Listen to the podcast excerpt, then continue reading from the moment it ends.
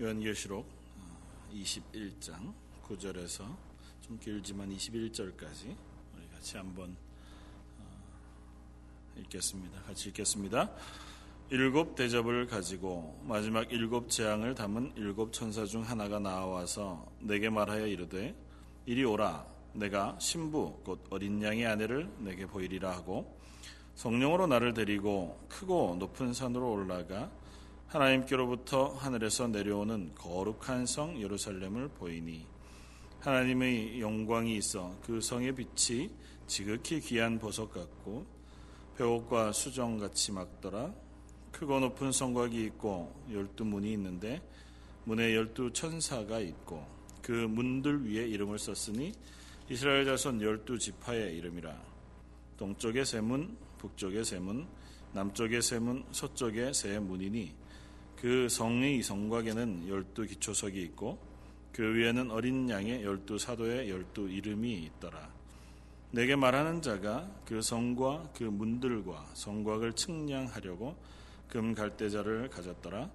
그 성은 네모가 반듯하여 길이와 너비가 같은지라. 그 갈대자로 그 성을 측량하니 만 이천 스타디온이요 길이와 너비와 높이가 같더라. 그 성곽을 측량함에 144규빗이니 사람의 측량 곧 천사의 측량이라. 그 성곽은 벼곡으로 쌓였고 그 성은 정금인데 맑은 유리와 같더라. 그 성의 성곽의 기초석은 각색 보색으로 꾸몄는데 첫째 기초석은 벼곡이요. 둘째는 남보석이요. 셋째는 옥수요. 넷째는 녹보석이요. 다섯째는 홍만호요.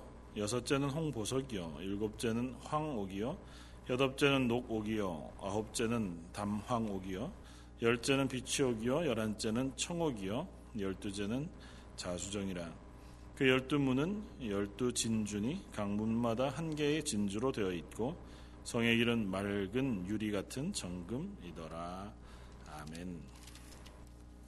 뭐 지난주에 이어서 어, 요한계시록 21장 어, 새 하늘과 새 땅 에 대한 이야기들을 우리가 살펴보면서 특별히 어, 지난주에 살펴보던 2절 말씀 또 내가 봄에 거룩한 성세 예루살렘이 하나님께로부터 하늘에서 내려오니 그 준비한 것이 신부가 남편을 위하여 단장한 것 같더라고 하는 이 본문의 설명을 우리가 한 번 더 묵상해 보기를 원합니다. 오늘 우리가 읽었던 9절에서 21절까지 읽었지만 27절에 이르는 이 내용은 어, 이렇게 시작합니다. 그 일곱 대접을 가지고 어, 있던 그 천사 중 마지막 어, 대접을 담은 일곱 천사 중 하나가 어, 이야기하되 이리 와라 내가 신부 곧 어린 양의 아내를 내게 보이리라고 이야기하고 나서 그 성령이 데리고 가 보여준 것 어린 양의 신부를 보여준 것에 대한 어, 이야기를 쭉 이제 27절까지 쓰고 어, 있습니다. 그러니까 앞에 2절에서 얘기했던 새 예루살렘, 새 하늘과 새 땅, 아, 그것이 바로 어린 양의 신부와 같다고 이야기하고 그 신부의 모습이 이러하다고 설명하면서 다시 새 하늘과 새 땅, 새 예루살렘에 대한 설명을 쭉 하고 어, 있다는 것입니다. 그래서 어, 이새 하늘과 새 땅에 대한 설명을 어린 양의 신부로 단장되어진 신부로 비유하고 있고 어린 양의 신부로 비유되어지는 어, 또 다른 모습은 어, 교회인 것을 우리는 분명히 압니다. 그러니까 교회를 하나님께서 예수 그리스도의 신부된 교회로 세우셔서 준비하게 하시고 그 교회로 하여금 예비되어진 신부로 예수님을 어, 신랑으로 맞이하는 교회로 세워 가신다는 거죠.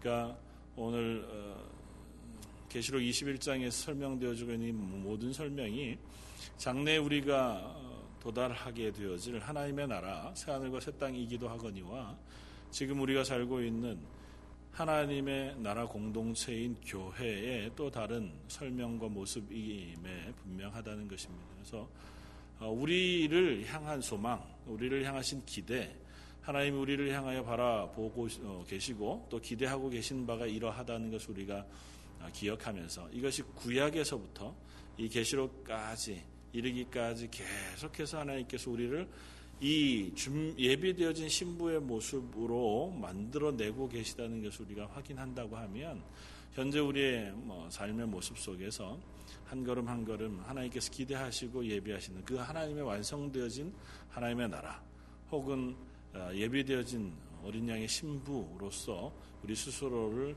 만들어가고 또 그렇게 변모해 가기를 사모하는 마음이 생겨나기를 소원합니다. 특별히 성경 가운데 그 거듭거듭해서 어, 비유해 보여주는 것이 어, 여인에 대한 비유를 보여주는데 어, 이스라엘을 호세아서에서는 음행한 아내 혹은 음란한 여인으로 표현했었던 것을 우리가 기억합니다. 잠언서에서도 하나님의 말씀을 지혜로운 현숙한 여인으로 비유하고 이 세상의 유혹에 넘어져 가거나 세상의 유혹들을 어, 창기와 같이 어, 사람을 유혹하는 한 여인으로 표현하고 있는 것을 봅니다. 계시록에서도 동일합니다. 두 여인의 모습을 어, 그려주면서 큰 음녀라고 앞에 기록되어지고 있는 한 여인의 모습은 겉으로 보기에는 굉장히 화려합니다. 세상에서 많은 권세를 가지고 있는 것 같고 그가 가지고 있는 재산이 너무너무 크고 많은 사람들이 그 앞에 무릎 꿇고 경배하며 그가 가지고 있는 힘과 능력을 가지고 많은 이들을 굴종시키고 그 부유함을 누리고 살아가는 모습으로 그려집니다. 그러나 그 큰 음녀의 결국은 이 세상에서는 승승장구하는 것 같아 보이지만 그 이면에는 그것이 죄악 가운데 멸망하고 말 사단의 모습인 것을 요한계시록은 그려주고 있다는 거죠. 눈앞에 보여지는 이 세상의 죄의 열매들이 달콤하고 또 죄로 치달아가 살아가고 있는 삶이 어떻게 보면 아, 참 능력이 있고 힘이 있고 또 우리가 따라갈 만한 유혹이 되어지지만 그 결국은 하나님의 심판대 앞에서 심판을 받아 영원한 불못에 던지워지는 죄악일 뿐이라고 하는 사실을 그려주고 있습니다. 반대로 어, 예비되어진 어린 양의 신부인 교회는 계시록에 거듭 반복되어져 설명하고 있는 것처럼 그는 고난을 받아서 때로는 순교하기도 하고 또 환란을 겪기도 하고 박해를 받기도 합니다. 어, 또 다른 한 모양으로는 그다지 어, 좋은 모양을 가지고 있지 못하고 그리 각광받을 만한 모양도 갖고 있지 못한 것을 봅니다.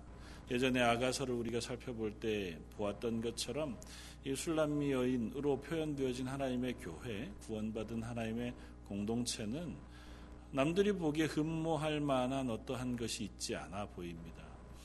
거무스름하게 타 있고 그 겉모양은 그야말로 뭐 들판에서 일하는 어, 노동하는 한 여인 어린 어, 그 거친 여인의 모습과 같아서 머리가 산발로 되어져 자기 마음대로 묶여져 있는 어, 그런 여인의 모습과 같아 보인다는 거죠. 흠모할 만한 또 사랑을 받을 만한 그런 모습이 전혀 없어 보입니다. 그에 비하면 화장을 예쁘게 하고 거리 모퉁이에 서서 화려한 옷을 입고 자기 집 침실에 비단을 깔아놓고 불을 켜놓고 예비해 놓은 음식을 즐비하게 차려놓고 남자들을 유혹하는 이 여인의 모습과 비교해 보면 두 여인 사이에서 그야말로 확연한 차이가 나타나는 것 같아 보이는 거죠. 그럼에도 불구하고 하나님은 이 유혹하는 여인은 음란한 여인에 불과하다는 겁니다. 그는 자기의 욕심과 죄악을 따라서 사는 것일 뿐이라는 거죠. 우리의 인생의 욕심과 우리 속에 있는 죄 성을 따라서 따라가게 되어지면 그것이 너무 좋고 아름다운 것인지 모르지만 그러나 하나님의 교회, 하나님의 말씀에 순종하여 구원받은 하나님의 교회 공동체의 모습은 이 세상에서 보기에는 초라하기 그지 없을지도 모른다는 겁니다. 그야말로 어, 뭐 순, 순, 순수해 보일 수는 있겠죠. 순전해 보일 수는 있겠지만 사람들이 보기에는 아 저건 정말 괜찮다. 저기로 가고 싶다. 저것이 내게 참 호감이 어, 있다고 얘기할 만한 것이 별로 없는 것이 교회의 모습일지 모른다는 겁니다. 심지어 싫어함을 받고 박해받고 미워함을 받고 조롱받는 자리에도 있을지 모르겠다는 거죠.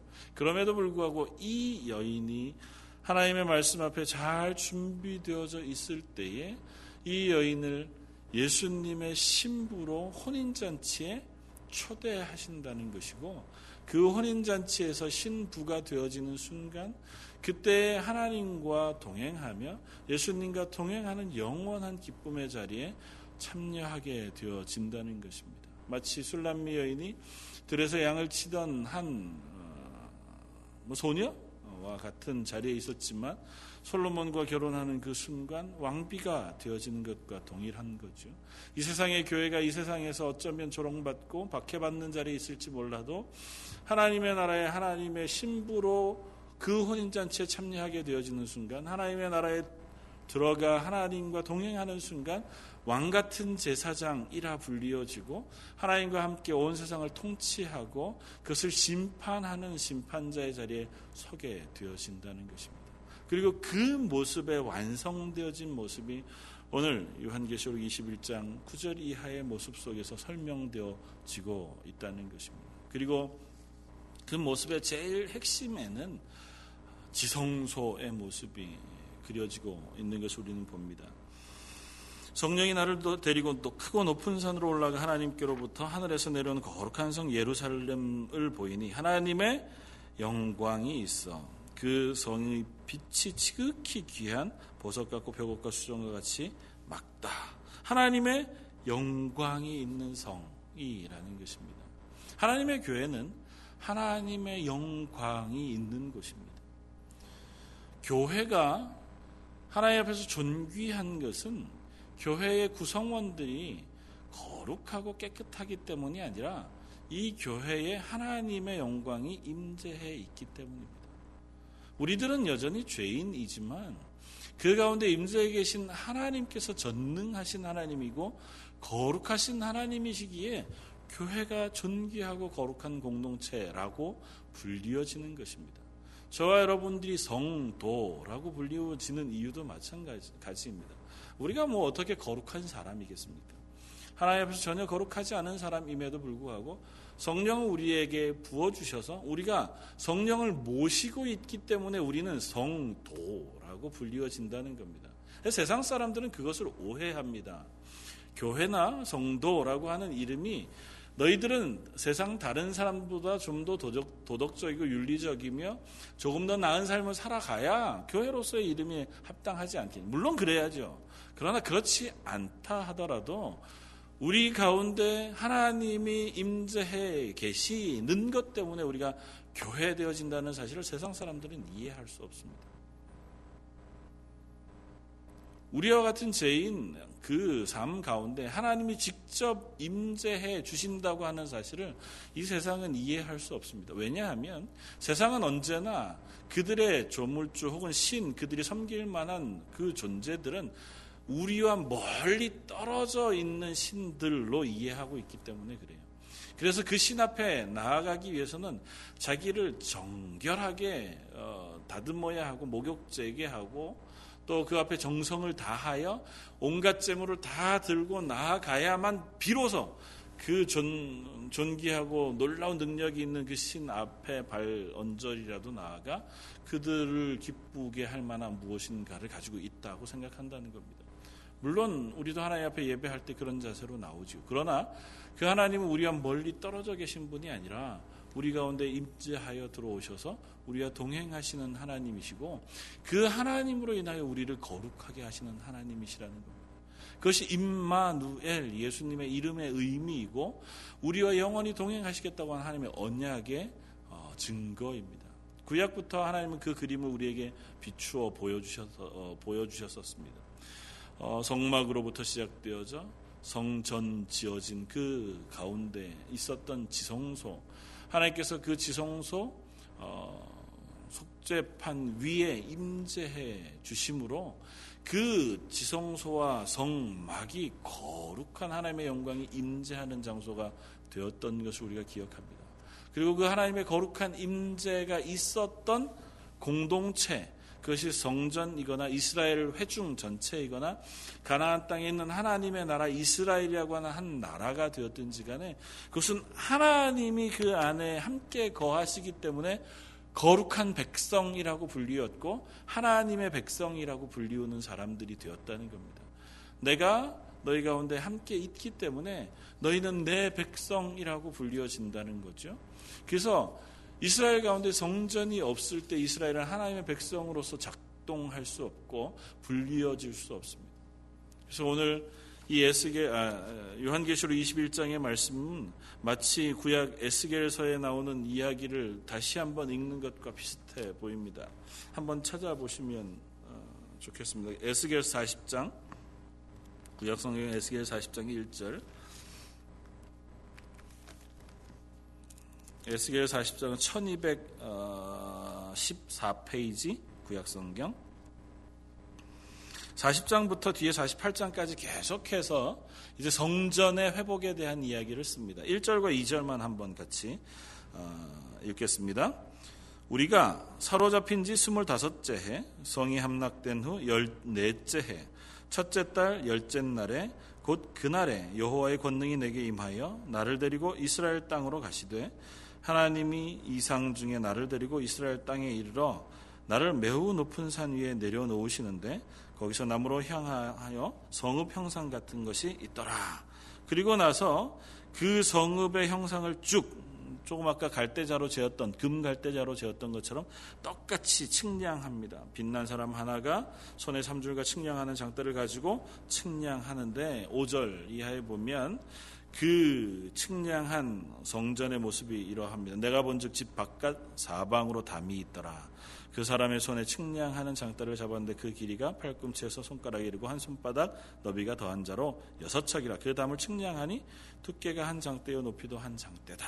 그렇게 해서 바깥에 있는 동향한 문 그리고 바깥들 넘어가시면 그 뒤에 남쪽 향한 문, 북쪽 향한 문, 안쪽 남쪽 문, 안쪽 문 그리고 그 부속 건물들 그리고 성전 문 현관 40, 40장 48절 그가 나를 데리고 성전 문 현관에 이르러 그 문 좌우 벽을 측량했다고 기록하고요. 그리고 41장에 가면 비로소 지성소와 그 안에 있는 성전의 골방들을 쭉 기록합니다. 이것이 무엇을 기록하는 거냐 하면 하나님이 회복하실 성전을 기록하고 있는 거예요.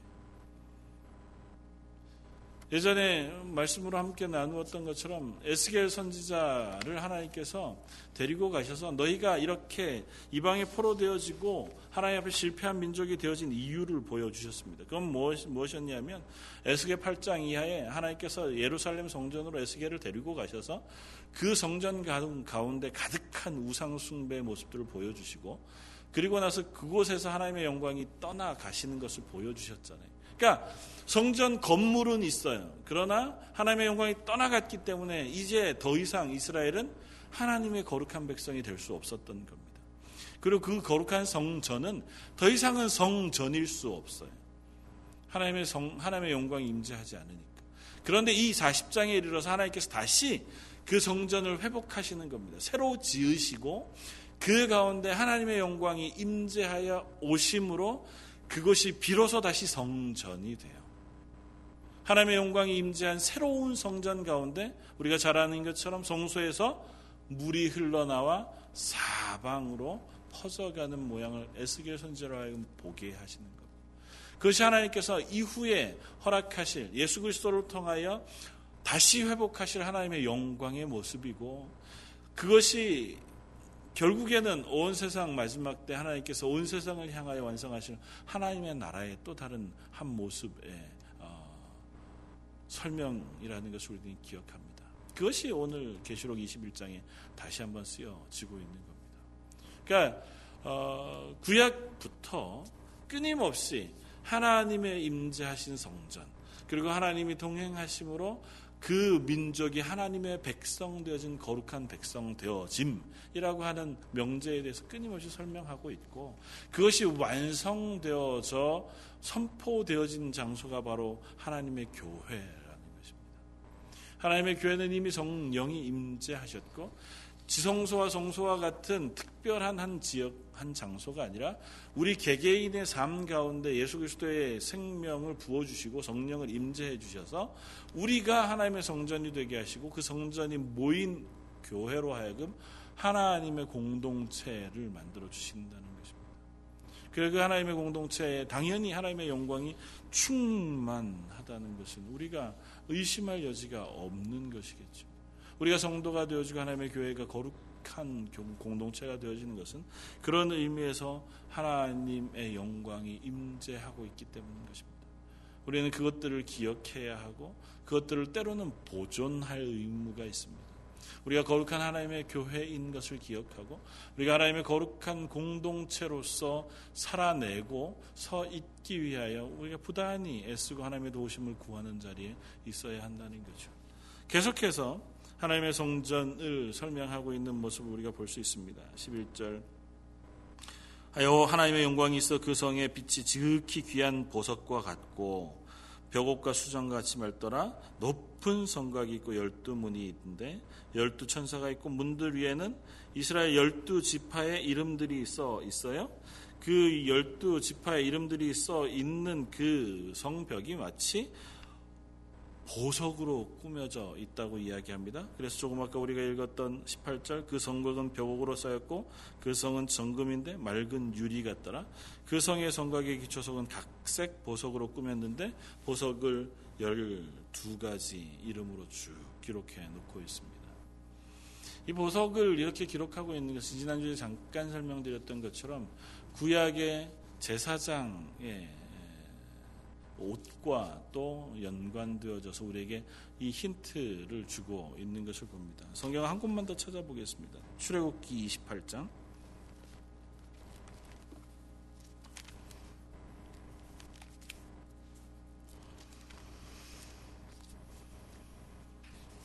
19, 아, 출애굽기 28장 9절입니다.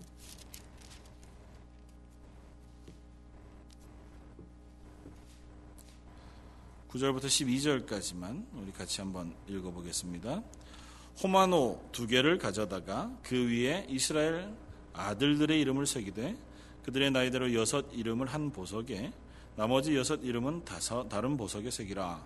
보석을 새기는 자가 도장에 새김 같이 너는 이스라엘 아들들의 이름을 그 두 보석에 새겨 금태에 물리고 그 두 보석을 에봇의 두 어깨 바지에 붙여 이스라엘 아들들의 기념 보석을 삼되 아론이 여호와 앞에서 그들의 이름을 그 두 어깨에 메워서 기념이 되게 할지라. 어, 제사장의 옷을 지금 쭉 어, 이렇게 이렇게 이렇게 만들어라고 얘기하면서 어, 대제사장의 그 두 어깨 에봇 어, 입는 에봇 두 어깨에 보석을 두고 그 보석 하나에 여섯 지파의 이름을 쭉 어, 쓰라고 이야기합니다. 그리고 그 뒤 이어서 보면 15절 이하에 흉패에다가 어, 보석을 물리는데 17절 네 줄 보석을 물리되 첫 줄은 홍보석과 황옥, 녹주옥교 해서 네 줄마다 어, 각 줄에 세 개의 보석씩을 어, 다 꿰어서 금태로 두어 금 가슴판, 마음판 이 옷에다가 달도록 그렇게 말하고 있습니다. 그리고 그것이 의미하는 바가 바로 이스라엘의 아들들 열두 지파라고 얘기합니다. 출애굽기 28장 21절 이 보석들은 이스라엘 아들들의 이름대로 열둘이라. 보석마다 열두 지파의 한 이름씩 도장을 새기는 법으로 새기고. 아, 하나님께서 지금 제사장의 옷을 만드시면서 이 보석들을 하나씩 하나씩 어, 만드시고 거기에다가 지파의 이름을 새기세요. 그리고 그 제사장에게 입히게 하십니다. 그리고 제사장이 그 옷을 입고 지성소로 들어가 하나님을 뵈요. 그러면서 하나님의 어, 선택받은 어, 제사장 그리고 그 지파 그 하나님의 백성 되어짐을 그 자리에서 확인합니다. 그러니까 이 옷을 입고 들어가는 것은 모든 이스라엘 백성이 다 지성소로 들어가 하나님을 배울 수 없으니까 그들의 대표로 대제사장이 그의 죄를 정결하게 한 이후에 하나님을 만나, 배우러 1년에 한 번 한 차례 지성소로 들어가 제사하고 속죄의 제사를 드립니다. 그리고 그 속죄소 위에서 하나님을 뵙는데 그때에 이 온 이스라엘을 대신하여 이 보석에 새겨진 각 지파의 이름으로 온 이스라엘 백성이 함께 들어가 하나님을 배우는 겁니다. 그러므로 이스라엘이 하나님과의 관계를 유지하는 거예요. 그러니까 하나님과 거룩한 백성 사이의 관계를 이렇게 1년에 한 차례 제사장이 입고 들어가는 그 옷과 그 제사와 속죄의 어, 시간들을 통하여 확인하는 거죠. 그런데 그 속죄 확인하는 그 열두 돌로 기록되어진 구약에 온 이스라엘, 그러니까 하나님의 백성들, 그들이 지금은 어디에 있다고요? 성전을 이루고 있는 각 벽에 그 보석들이 다 박혀 있다고요. 그러니까 이제는 그들이 성전이 된 겁니다. 그러니까 하나님의 구원받은 백성이 이제는 하나님과 연합한 그 장소가 되어진 겁니다. 더 이상은 하나님이 물리적으로 임재하는 그곳에 1년에 한 차례 단 한 번 가서 하나님과의 관계를 맺는 것이 아니라 하나님이 계신 그 자리에 영원히 동행하게 되어진 겁니다. 그것이 구약의 열두 지파의 이름을 따라서 그렇게 열두 개의 보석으로 이루어졌다고 설명하고 있는 이유이기도 합니다. 그리고 그냥 구약의 열두 지파만이 아니라 우리가 읽어보았던 것처럼 지난주에 살펴보았던 것처럼 신약의 열두 제자의 열두 사도의 이름도 그곳에 같이 있었다고 하는 것을 우리가 기억 어, 어, 볼수 있습니다. 14절 요한계시록 21장 14절 그 성의 성곽에는 열두 기초석이 있고 그 위에는 어린 양의 열두 사도의 열두 이름이 있더라. 그러니까 성벽과 성곽과 그 기초가 모두 다 하나님이 택하신 백성들인 거예요. 구약과 신약을 막론하여 하나님의 구원받은 백성들로 이루어진 성전인 겁니다.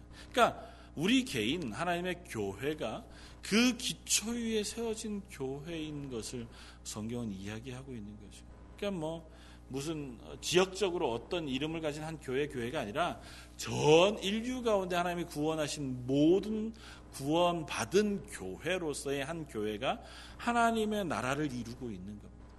새 하늘과 새 땅, 새 예루살렘, 완성되어진 하나님과의 동행하는 그 하나님의 나라를 이루고 있는 구성원 자체가 구약과 신약의 구원받은 하나님의 사람들이라고요. 그리고 그 기초가 오늘 본문에 얘기하고 있는 것이 열두 사도라고. 우리가 잘 알고 있는 것처럼 우리 교회가 바로 그들의 어, 터 위에 지으심을 입었다고 고백하는 우리가 고백을 알지 않습니까? 에베소서 2장 20절 너희는 사도들과 선지자들의 터 위에 세우심을 입은 자라 그리스도 예수께서 친히 모퉁이 돌이 되셨느니라. 우리 교회가 바로 그렇습니다. 이 사도들의 터 위에 선지자들의 터 위에 지음 입은 하나님의 성전이고요. 그 성전 안에 하나님의 영광을 모시고 있는 공동체입니다. 그리고 그 모퉁이 돌 기초가 되는 것은 바로 예수 그리스도라는 거죠.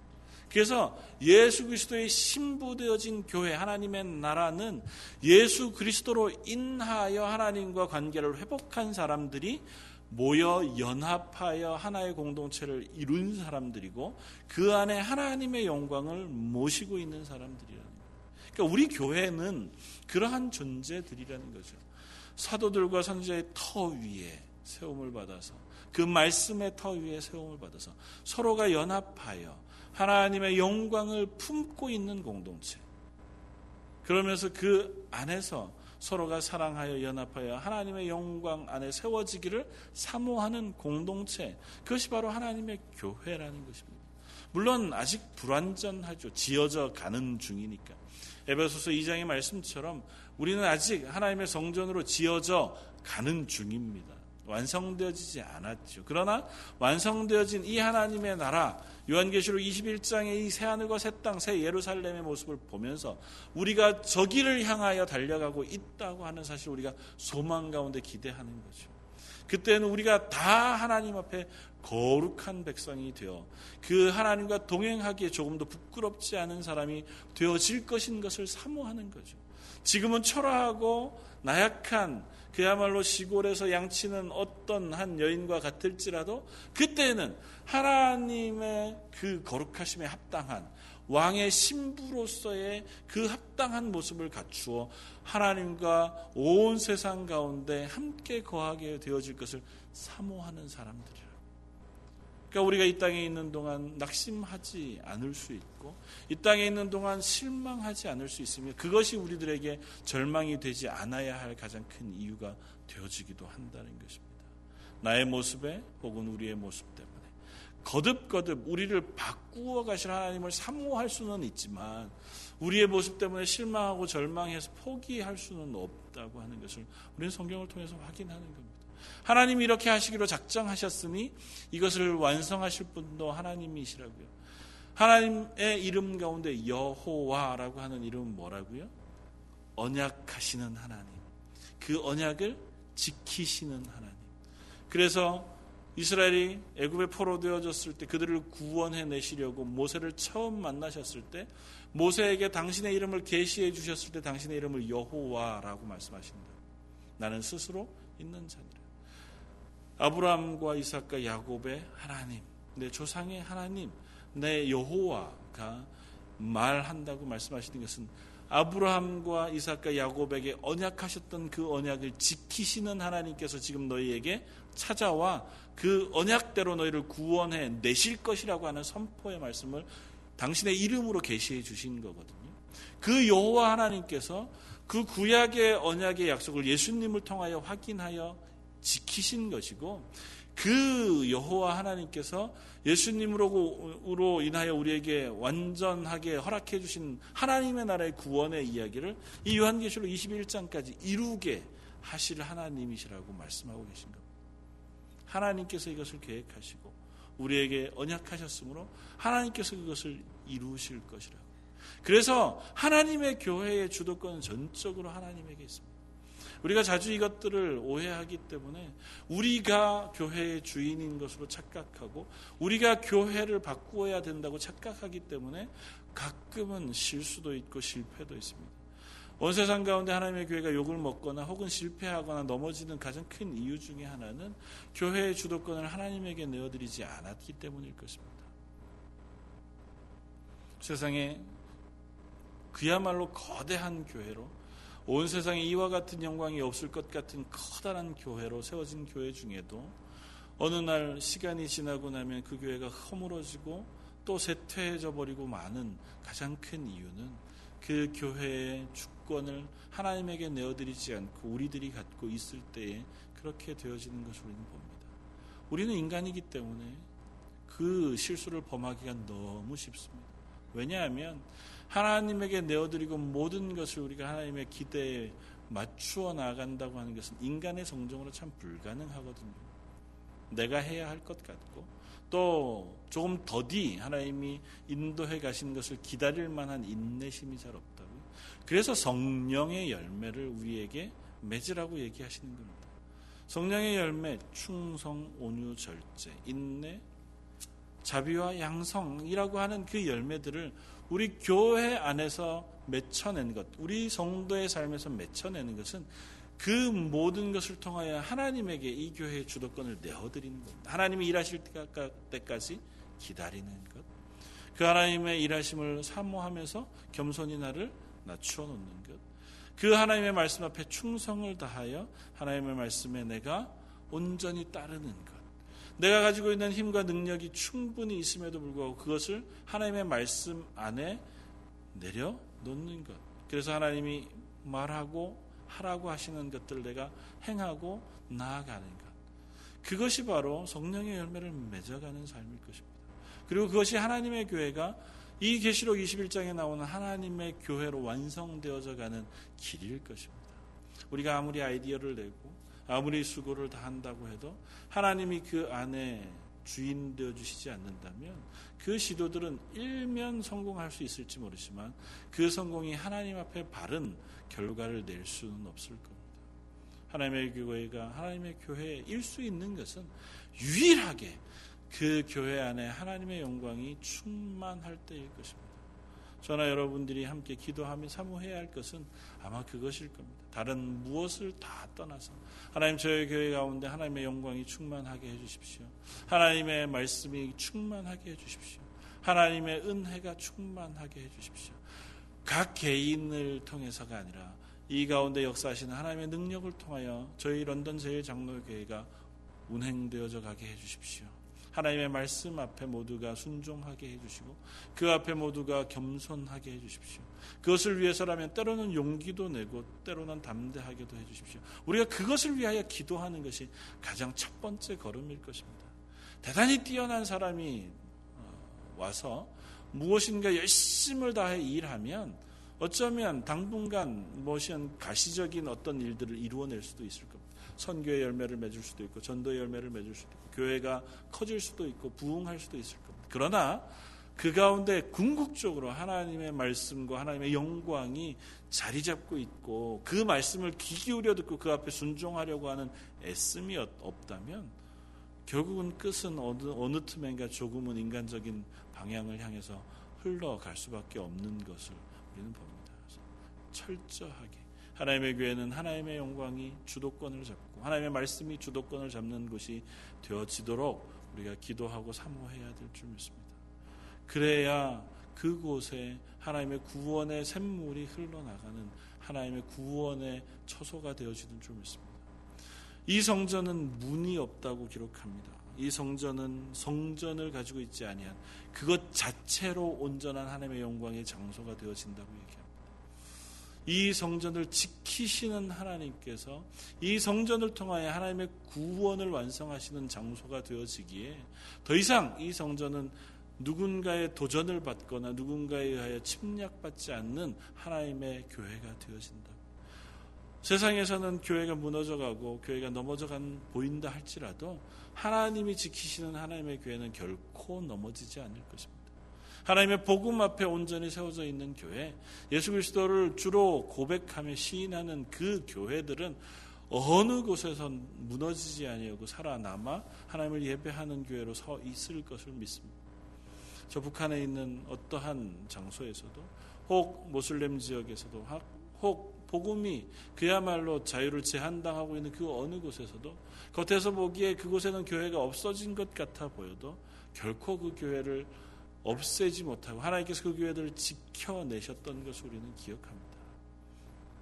하나님께서 그 일들을 하고 계시다는 것을 우리가 신뢰하면서 하나님 저희 교회도 그 하나님의 영광 가운데 하나님이 지키시는 것 가운데 하나님의 은혜 가운데 서게 해 주십시오. 저희가 그것을 사모하는 사람들 되게 해 주십시오. 그것을 위하여 우리의 아, 열심을 어, 조금은 하나님 앞에 내려놓고 하나님의 도우심을 구하는 자리에 설 수 있는 교회가 되게 해 주십시오.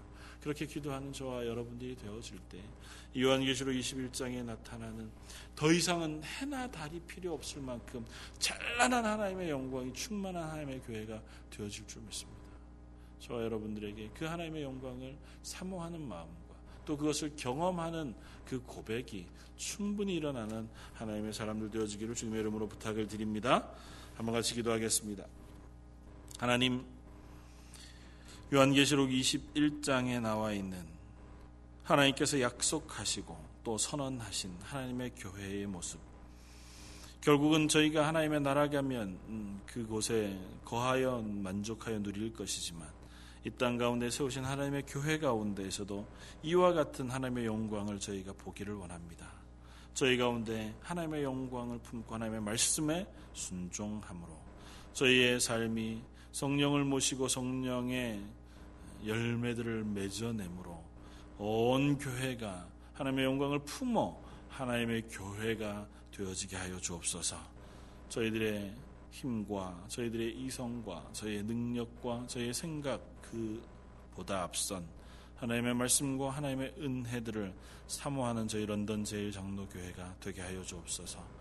어린 영합으로부터 작년 일에 이르기까지 한 사람 한 사람 10년 가운데 성령님께서 역사해 주시고 동행해 주셔서 이 고난 주간 부활의 주의를 사모하며 나아가는 이번 한 주간 동안 온 교회에 새 소망과 새 기대 그리고 하나님의 은혜의 풍성한 것들을 허락하여 주옵소서. 오늘 말씀 예수님 이름으로 기도드립니다.